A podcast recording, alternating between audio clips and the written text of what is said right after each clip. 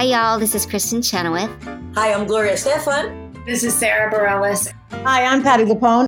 This is Lin Manuel Miranda. You're listening to the Broadway Podcast Network.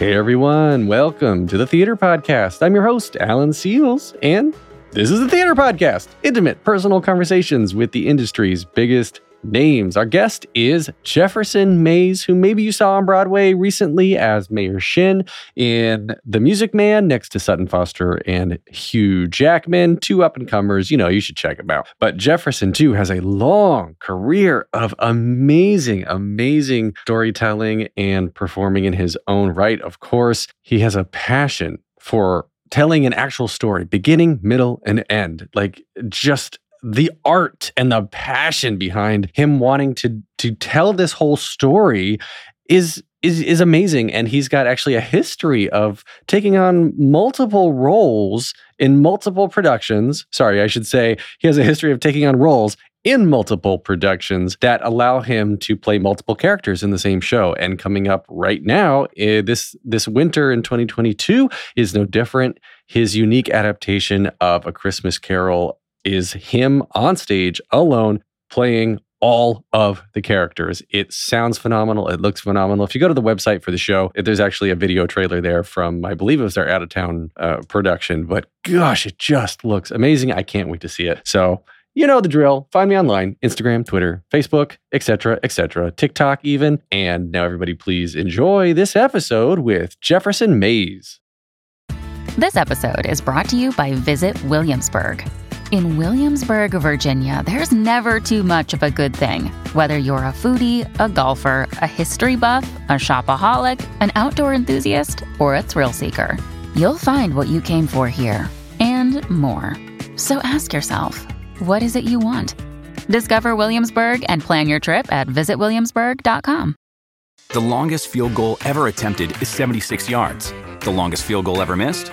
Also 76 yards. Why bring this up? Because knowing your limits matters, both when you're kicking a field goal and when you gamble. Betting more than you're comfortable with is like trying a 70 yard field goal. It probably won't go well. So set a limit when you gamble and stick to it. Want more helpful tips like this? Go to keepitfunohio.com for games, quizzes, and lots of ways to keep your gambling from getting out of hand. When you need mealtime inspiration, it's worth shopping Kroger, where you'll find over 30,000 mouthwatering choices that excite your inner foodie. And no matter what tasty choice you make, you'll enjoy our everyday low prices, plus extra ways to save, like digital coupons worth over $600 each week. You can also save up to $1 off per gallon at the pump with fuel points. More savings and more inspiring flavors make shopping Kroger worth it every time. Kroger, fresh for everyone. Fuel restrictions apply. Three.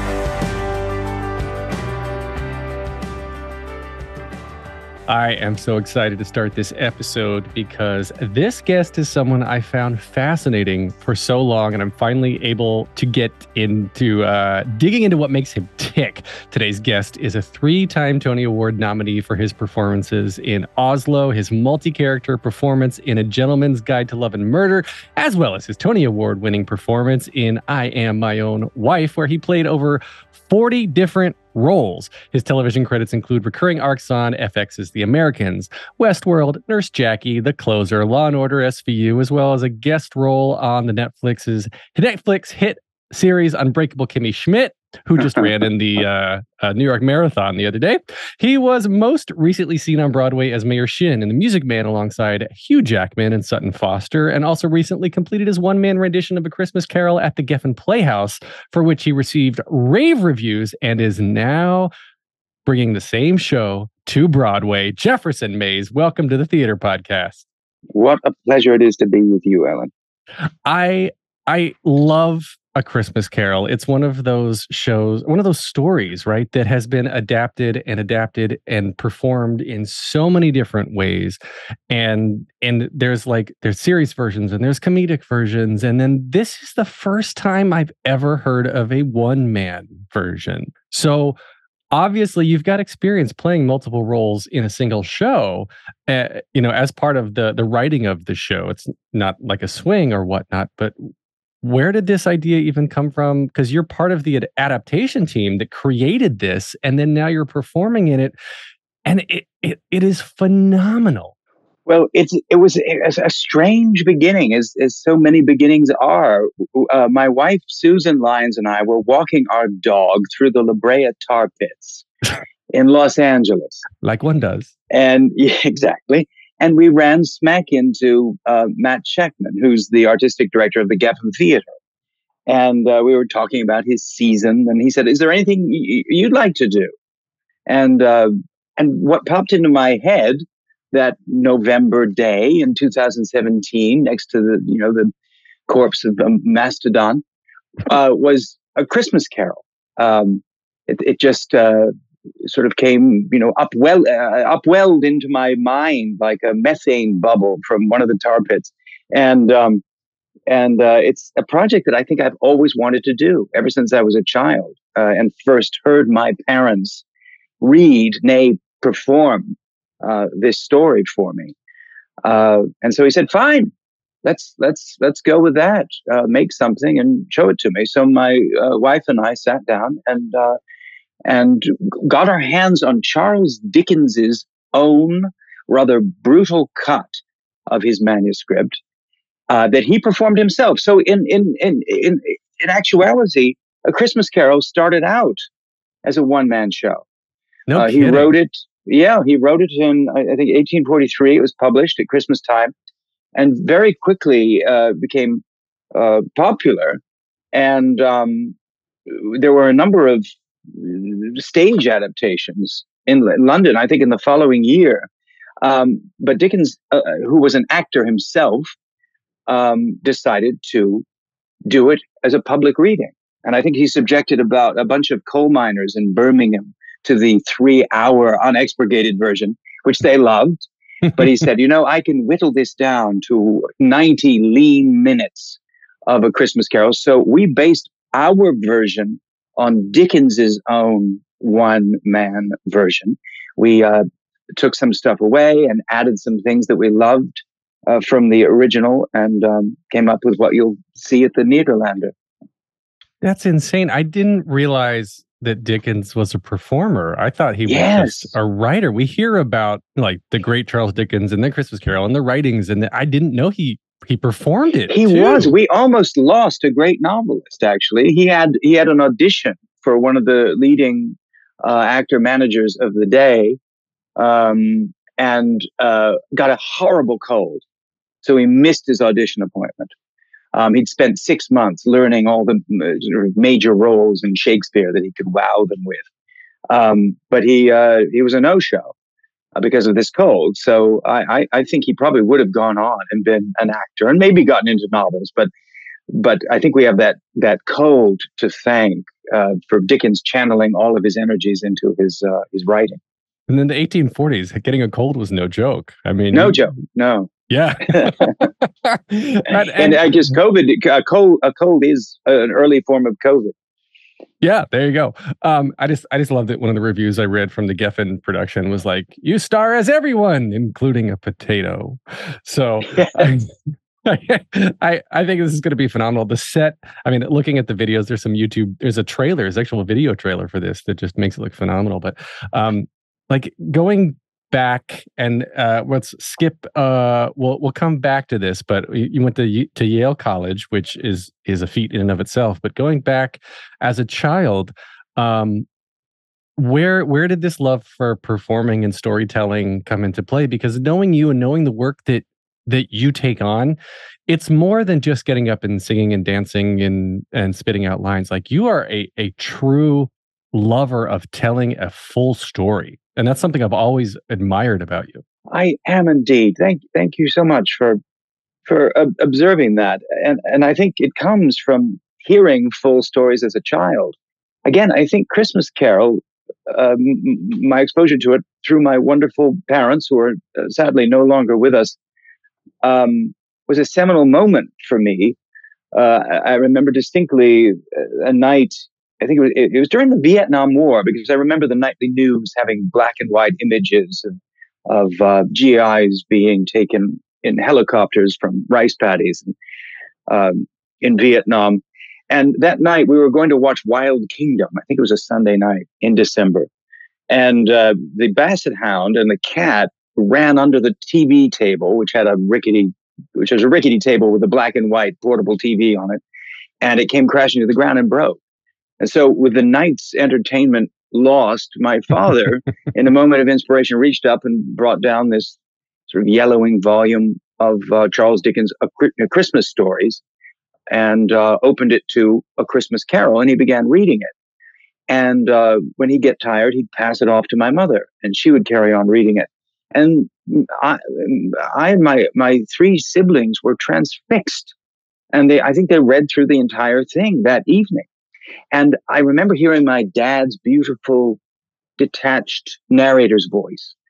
And I remember watching my mother, this woman uh, I thought I knew uh, so well, transforming before my eyes into Marley's ghost, into Little Fan, into Ebenezer Scrooge, into the Ghost of Christmas Past. And uh, it was kind of scary to, to see this, this transmogrification happen. And, um, and I think it's in that moment that I fell in love with performance because it was theater in its purest form, wasn't it? It was a cracking good story performed by two able performers in this case, and then a riveted audience sitting uh, in a line along the sofa. So, um, and and it, I think it was that night that I fell in love with with theater in many ways, and certainly with the tale of uh, a Christmas Carol. Wow, and that was in Clinton, Connecticut. I know. Yes, it was. Yeah. Yeah. So you grew up, you grew up in Connecticut, and did uh, did your family start? Uh, I, I guess your parents did they embrace um, the sort of love that you had and start taking you into the city to see shows or were you doing classes yeah. or or seeing things like no i didn't they were they were wonderful in that they never discouraged me and they never encouraged me you know they uh, sort of made it available to me they were avid theater goers themselves subscribers at long wharf theater in new haven since 1969 uh, up and through into the present millennium and uh, and they also subscribed to yale rep and then I would get student rush tickets. You know, if I'd finished my homework on a Wednesday night, uh, they would take me in and I'd get a seat and and get to see Rosmersholm or Journey's End or Quatermaine's Terms or you know whatever play was on uh, in the seventies, and um, and I and I just I was I became an audience member. I fell in love with the theater, never dreaming that I would actually be in the theater, but I, I thought it was a magical place to be. Uh, well, I guess then you said you never you dreamed of. Sorry, you said you you never dreamt you would be on the on the performing side of it. So was there was there a, a show or a moment that you can think back on where it just clicked and you were like, "This is what I have to do. This is this is where I belong up there instead of down here in the seats." Yes, I maybe so. I remember actually come to think of it, I did have a strange sort of mystical moment if I may inflict that on you. Um, when I was five or six years old, my mother's friend had called her up on the phone and said, Come down Waterside Lane in Clinton to see my tree. It was in the autumn. It was a beautiful blue, blue sky. And we went down to see this tree, and um, it was covered with migrating monarch butterflies. It was the most beautiful, sort of surreal vision of of instead of leaves, all of these little gently batting wings against a beautiful, pure blue autumnal sky. And, um, and I had this sort of moment where I said, if all else fails, a little voice said in my head, if all else fails, you can become an actor. Don't worry. that's the easy that's the easy course. Exactly. And but then i sort of forgot about that and uh and then fell into it much later. I was never i was in high school musicals. We never did plays. And i never was cast very well. I was always sort of a singing waiter in hello dolly. And um and so i was sort of content to be in the chorus. But i think it's when i did my first play again uh, with my parents friends they had this little uh, funny society called the Clinton Amateur Theatrical Society, or CATS, in which they would designate a play, like The Importance of Being Earnest, and um, and do it in their living room. Everybody would come dressed up, and and with script in hand, they'd sort of stumble around the front parlor, eating you know crumpets and drinking tea and and uh, spouting Oscar Wilde. And the guy that was playing, supposed to play Algernon Moncrieff, uh, was sick, couldn't come. So at the age of 15, I stepped in and played Algy in uh, this um, this living room production, and I just loved it. So I think there's probably for plays there was no going back after that moment. We're going to take a short break. Stay tuned for more of the episode.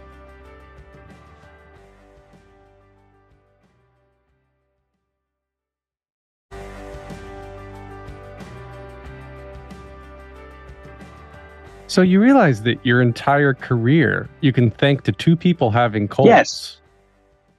What? Who? I'm sorry. What? Who? Two people having a cold. Yes. Oh my God. That's right. I wonder how many other careers have been built on sickness. uh, in others. you look at like understudies or swings or something, and all of a sudden That's right. somebody has to My God. in. Can we just talk about understudies and swings for just a brief moment? Please, please. Um, this has been the year of the understudy and swing, the apotheosis of the understudy and swing, which has completely transformed my whole idea of company and what that means. Um, doing the Music Man, which we started in uh, December of last year, uh, and then were quickly just laid low by uh, a vicious uh, visitation of COVID.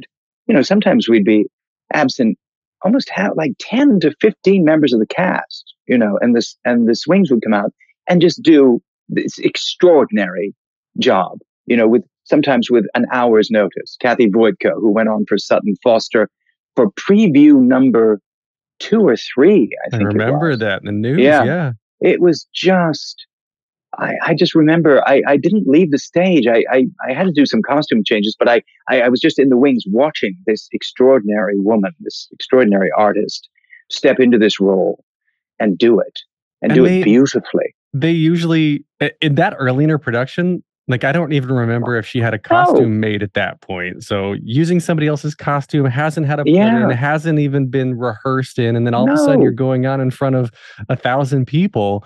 And I, gosh, I, I one of my favorite instances uh, to that point too was when uh, T. Oliver Reid got to go on as a fate in Hadestown, which That's right right. because that's Yeah. that's a, a traditionally a role traditionally played by a woman and now t's going in and Yes. just crushed it absolutely crushed it Yeah. so like necessity breeds innovation and and i absolutely love the amount of of change and and new art and i guess the ability the or the forcing function to try things that we've never had the guts to try before that had to come out of covid because we had no other choice Yeah, absolutely. We had like Sam Gold went on in the Scottish play, you know, Yeah. one night, I think book in hand. But that's that's theater. I mean, that's just that's what we all do. And and we all do it at this especially in musical, is it this this surprisingly this, this extraordinarily high level uh, of ability. And uh, so there is no such thing as hierarchy uh, in the company. Uh, of a of a show. There just isn't. Everyone is an equal. Everyone is is able and uh, and gifted and and deserves this chance, you know, to perform. And it was just thrilling to watch. and it, it was it was thrilling as an audience member to hear about these things too and like uh, i guess you know from the produce the producerial the creative side obviously you don't want to lose ticket sales and you don't want your cast getting sick but from a from a growth perspective and pushing the industry forward i really like i said i just really loved how how we got to see people shine in a way that Mm. they probably wouldn't have been able to uh, otherwise and uh, it's it's made so many people's careers uh, you know it just Yeah, shot them into stardom i I think absolutely. Julie- well, this Julie happened to Sutton, our leading lady, Sutton Yeah. Foster herself, yeah was in Thoroughly Modern Millie, out of town, La Jolla Playhouse, and uh, the lead became indisposed or something happened, and uh, Sutton, who was her understudy, just went right on, and the rest is history. yeah a lot of alpha buzz that way too you get Yeah. uh, yeah a lot of your big alpha buzz now were were understudies and swings so i mean yeah the the i was a swing once and i don't think i could ever do that again the pressure the mental anguish i went through Yes. every day of like wait, can I sing that part? Do I remember that part? I have to cover, I had to cover four tracks in Forever Plaid. I, I was the swing for all four of them. And I, I was insane with anxiety that entire run just because the harmonies are so tight and I I was singing in the wings and I was doing the choreography in the wings every single night to keep it fresh. And I still don't think I, I don't know if I could have done it if I had, eh, you know, gone on uh, for. You for didn't get the opportunity to go I on. never, it was a short run Right. and I never had the opportunity to go on, but I, Yeah. it was, it was really, really frightening. It was incredible. Well, I bet you would have risen to the occasion. It's uh, we had one of our cast members, Branch Woodman. I think this is his like fourth or fifth production of Music Man. He's sort of the resident scholar of Music Man, and I think very early on he went up into the in in the string quart, uh, the I'm not the the the, the barbershop quartet, and uh, and just blended in beautifully, and it was just just a sublime moment again to behold.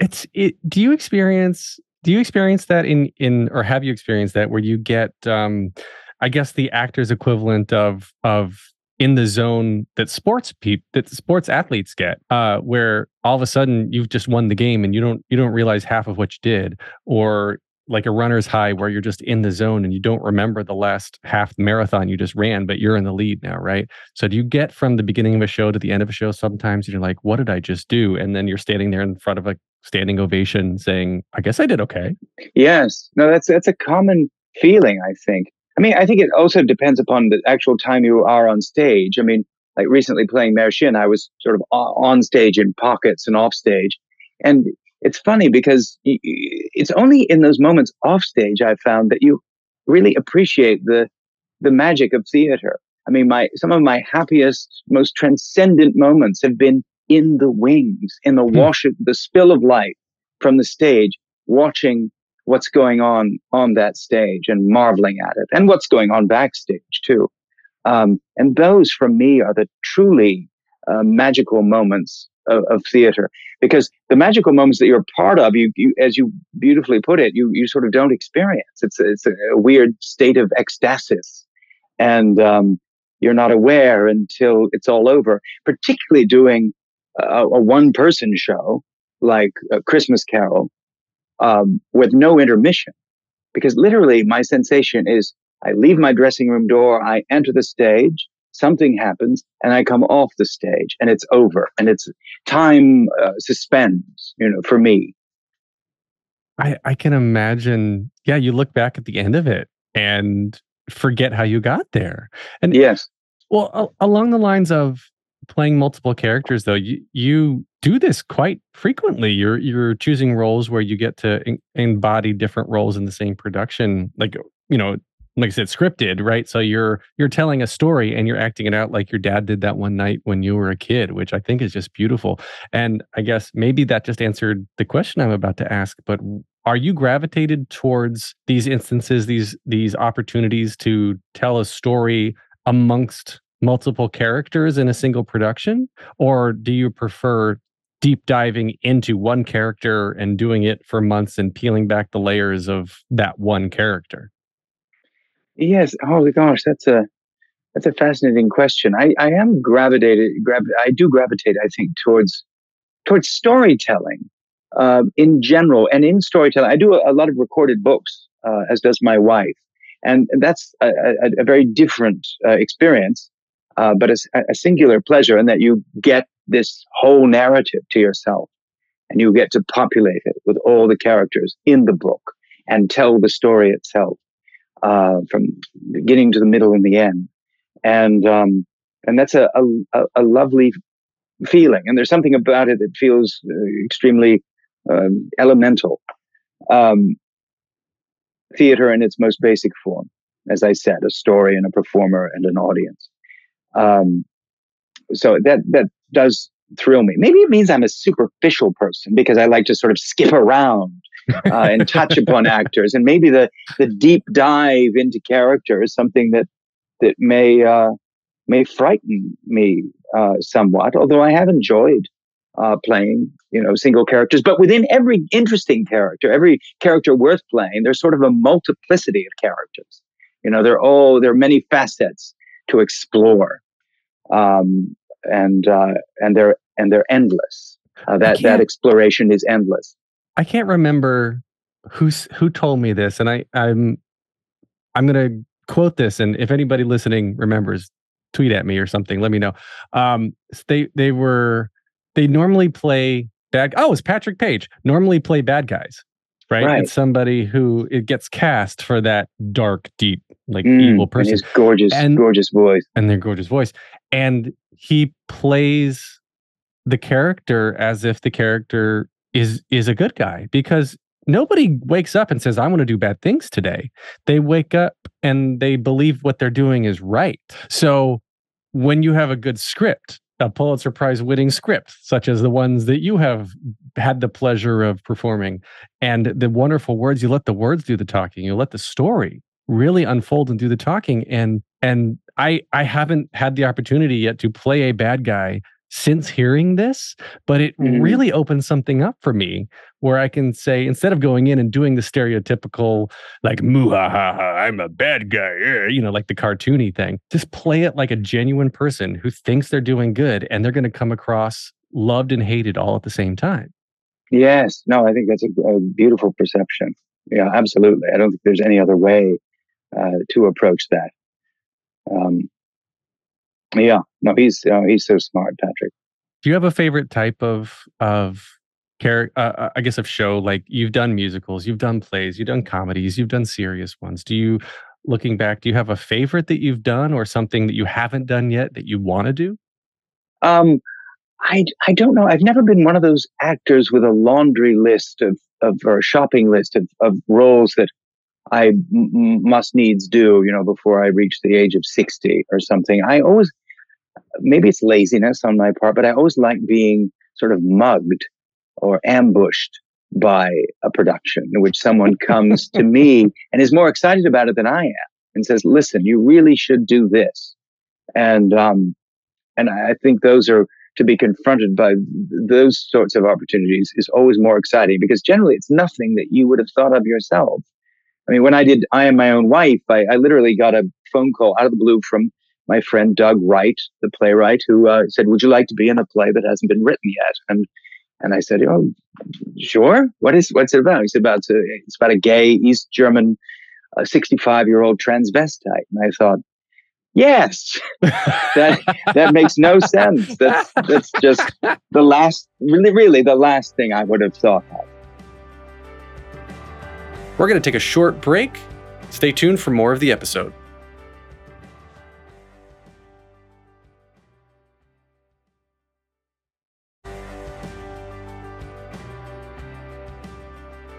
So yes, you know. Um, so in answer to your question, no, I don't have a list of things to do. And in answer to your other question about what my favorite thing is, it's generally whatever I'm working on at the time, whatever absorbs and consumes me. But uh, again, I'll say that Christmas Carol is special because I do think it's been something that's been simmering on a back burner in my mind and imagination since I first heard it. I mean, I remember as a child at Christmas playing at Ebenezer Scrooge on every Christmas. I would sort of count my money, look at my meager uh, account in my uh, local savings bank, and and and light a candle in my room and sort of say "Bah humbug." Um, and and I, I, I another thing maybe maybe this adds this is brought brought about my interest in in one person performance is that I grew up in a neighborhood devoid of other children. So it was just me sort of traipsing around the backyard wearing last year's Halloween costume, mumbling to myself, you know. Um, where were your siblings you have three you, had, you said you had three they were siblings they were much I was an accident. I was uh, I was I was born uh, by mistake. Uh, my siblings are about 10 years older than I am. wow Seven and 10 years older. Yeah. wow So, it was So just, you I was ostensibly an only child. That's wow, that's nuts. I mean, I, I'm three and a half years o- apart from my brother, and we we were just far enough apart to not be in in high school together. So we were four grades apart, but three and a half years, and uh, and we got along fine. And then my kids are 20 months apart, and I I I don't know. I I rely so much on as an as the oldest child, I rely on uh on validation like what acting and performing does for me it gives me that validation that the oldest child needs right So Mm. then I don't, I still like, I feel like I understand what the youngest child or what only ch- children need, but I, I will never experience that.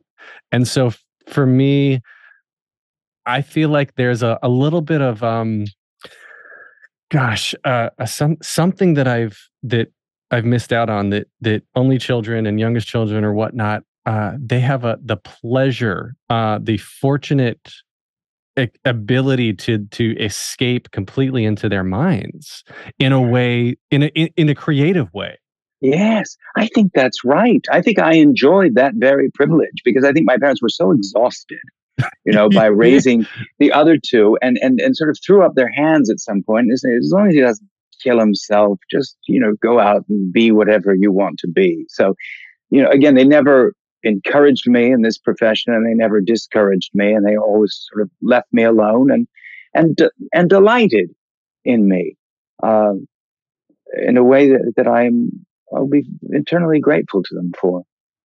that that's amazing did they uh did they get to see you like uh perform on broadway and and reach that pinnacle They did. Uh, they um, they saw my my Broadway debut in I guess it was 2000 and autumn of 2003, almost 20 years ago. Good lord, Alan. uh, at the Lyceum Theater, but they came in for opening night uh, for that and saw uh, I Am My Own Wife, uh, the one person show that I did then. and, Uh, and then they came come to things. And then my, my mother died in 2008 and my father in uh, 2015. So wow they've missed the recent stuff. But they're, the extraordinary thing about Christmas Carol uh, for me uh, personally is that um, I hear their voices on stage. It's kind of like being on stage with my parents because I've stolen line readings from them, and because we used to read it every Christmas.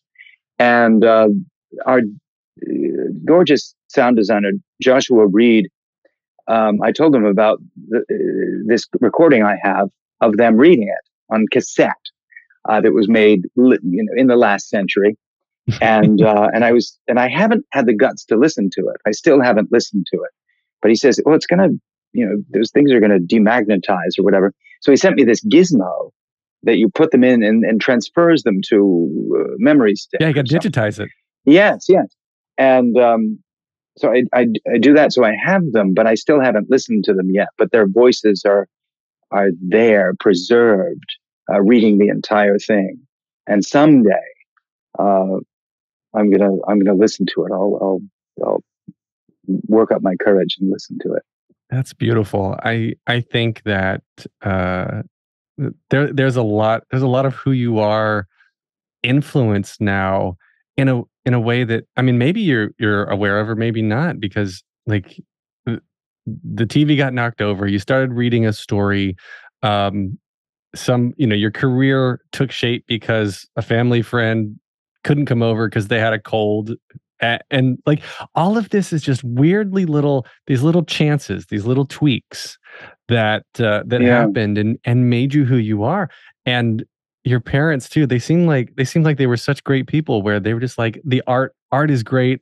Just go out and as long as you're happy as long as you're not hurting anybody like you said as long as you're not hurting yourself or hurting others just be happy. And and i think that i sort of feel like that's that's pulled a little bit of um a, a pressure blanket off of you if i'm using a correct metaphor Yes, oh, that's yes. I think that's a really uh, astute observation. I think it did. I, I, I, yeah, I didn't feel that sort of that pressure. It's amazing how, how you describe it. That uh, that life is just such a random, an accidental thing, you know. And as long as we sort of grope towards things that made us ha- make us happy and people that we love, then that's all you can do. And then the rest of it is just uh, chance. that's what I that's what I started doing in my late 30s and I just turned 42 recently right and I wish you know they always say youth is wasted on the young I wish I could go Mhm. back to 20 something me Aled and just be like dude relax you don't need to worry about all these other things and it's all going to work out right and for for for me it's it's trusting um this feeling I get kind of the upper part of my chest of like pulling me towards something and I'm like Mm. oh okay and and I I- it's similar in what you had said uh, a little while ago about you take the roles that you're uh, that are unexpected. They just they come to you and you're like, yeah, yeah, I'll do it. Like there's no reason not to. I'm going to do it. And like Christmas Carol now is phenomenal. It's it's and this amazing thing that showcases everything that about you and who you are and and it's without knowing it the audience gets such a glimpse into your childhood and who you are as a person right? Even though you're you're not playing jefferson on stage you're playing yourself. I mean you're playing all these other characters. And i think it it just speaks so much it speaks absolutely so much to the fact that you just have to follow what you are what makes you happy and and i guess uh, pay it forward is that what I'm looking for? Because if you're doing that and other people are doing that, then all of a sudden you're going to be on a team of people that are all doing that. And then you have lightning in a bottle. Yeah, no, that's that's a, that's a lovely way of putting it. Yeah, ideally so. It's I almost I always am confounded by the inevitable question that you receive from people starting out in the business of what must I do? What should I do? What what course should I take? And it's ultimately an impossible question uh, to answer. Um, and I and I always give the most unsatisfactory of responses. I'm sure because um, there is no way, or there are as many ways as there are artists uh, pursuing it. Um, I think a lot of people get themselves into trouble by saying, "Look, I went and hired a, an acting coach. I hired a vocal coach for this song. The, these things should all have added up to a stunningly successful audition, and I should have been cast. And it just does not work that way at all. Uh, as however frustrating that may be, it, you can only please yourself. You, know, you can only explore in an audition that which interests you and be true to yourself and never try to second guess them or give them what they want. It's ultimately a, a very selfish act, I suppose, and yet you can do no less. Well, that's all you can do i think to to showcase who you you are and and you hear this all the time embrace what makes you different and and uh, it was michael urie that gave the advice on this podcast a long time ago was was you got you can't go into an audition thinking the part is yours don't leave the audition saying oh man i lost that audition because the point is you never had it to begin with you were mm-hmm. there to see if you were right for the role. And if you didn't get it, you weren't right for the role. And then eventually you will be. But if you go in getting down on yourself every single time you hear a no or uh, or mess up, like you're never going to get anywhere. You if you're uh, mm. I don't know. I just look at like the quote unquote weirdos, right? The the people who are different, the misfits, the outcasts who have a home on stage and in theater and performing because all of a sudden that's where they're accepted. And I think that's beautiful, absolutely a beautiful thing about about theater and performing in general. Yeah. Oh God, yes. Yeah. So let's wrap up here with three closing questions that I ask everybody to end the episodes. The first one just very simply is what motivates you? Um, what what motivates me? Um, gosh, this is, I am maybe one of the most non reflective people you would, or unreflective people you would ever meet. Uh, I, um, I, I, suppose it's, it, it's curiosity. Um, it's, it's wonder uh, about the world. Sometimes I feel as an actor, I'm an actor because I'm not a terribly successful human being. You know, I'm like a, I'm so interested in being other people um, and trying out what it means to be, what it feels like to be other people because of some sort of inadequacy in myself. You know, I'm not complete without extending myself with curiosity towards others. You know, that's sort of the the the the, bad part of it, maybe. Um, and the good part of it is just it's it's lovely to feel this sense of curiosity and wonder every day. So I think that's what motivates me: just interest, interest in the world, interest in other human beings, and, and how they think and why they act and, and how they feel. Why I didn't become a psychiatrist? Uh, I don't know. You know, a psychiatrist, a philosopher explores those things. Um, but uh, it feels right for me to be, explore them as an actor, literally, you know, putting on their shoes. And their With the multiverse, you are a psychologist, but in this universe, in this in this one, you you are an actor because that guy got a cold. That's that's all there right. is. That's the that's answer. Right. That's all, that's there, all is. there is. Yeah. Could have been different. So, similar to what we were talking about earlier, the next question is what advice would you give to your younger self and younger people listening now starting out down a similar path? I, I think I would say I would just give my my my younger self a little uh, clap on the back and squeeze of the shoulder and a sideways hug and say, carry on. You know, just do, do what you're doing. It'll it'll all work out. Don't don't be get too upset about anything. Just just carry on exploring and be be good to yourself and to those around you. I love that. All right. Last question, hardest one. If you could only see one show for the rest of your life, but you can see it as many times as you want, what would you see? Oh boy, and this is these these are the, uh, from from the catalog of shows that I have seen from my memory. Is sure, that or, sure. or just any? Yeah. Any, well, that or any show, anything. What what See, pops to mind? Again and again. This is so odd, but what pops into my mind is is Bette Bourne playing Quentin Crisp in Resident Alien. I saw it at New York Theater Workshop, and it's a one person show. Uh, it takes place in Quentin Crisp's Third Street apartment in the East Village. And it, it was just the most riveting thing. I saw it in Edinburgh as well. Uh, I saw, I would see it wherever I could, you know, and I just, I loved dwelling with that actor and that character, Quentin Crisp, on that in that wonderful squalid set, and it and I just felt very happy and very comfortable and and endlessly engaged. Hmm. Well, now I need to go see the show. I've never seen it. All right. Are you on uh, a social media anywhere? Do you do the socials? No, I don't. I live in a in a cloud of oblivion, um, which which I kind of enjoy. I um I don't I don't have any of those things. Uh, I'll write you a letter. and send me a, a carrier pigeon, uh, messenger yes, owl. Yes, tied to Yeah. the leg of a of an owl. you can get more of me at thetheaterpodcast.com. I'm on Instagram, Twitter, and Facebook and TikTok. Leave a rating and a review. This has been edited by Well Rounded Hoodlum Productions. Jukebox The Ghost gave us our intro and outro music. And Jefferson Mays, thank you so much. I really enjoy getting to talk to you. This has been just heaven. Thank you.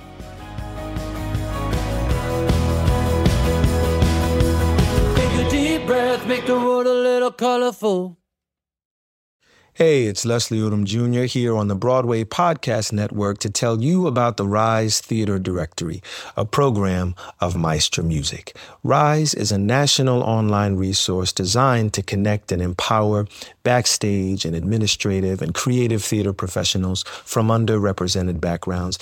If you work or aspire to work in the theater community, this can help you find your next project. And if you hire theater professionals, search the Rise Theater Directory to find your next team. Create your profile now and get more information by visiting risetheatre.org. That's theater with an R E R I S E T H E A T R E dot org because only together we rise.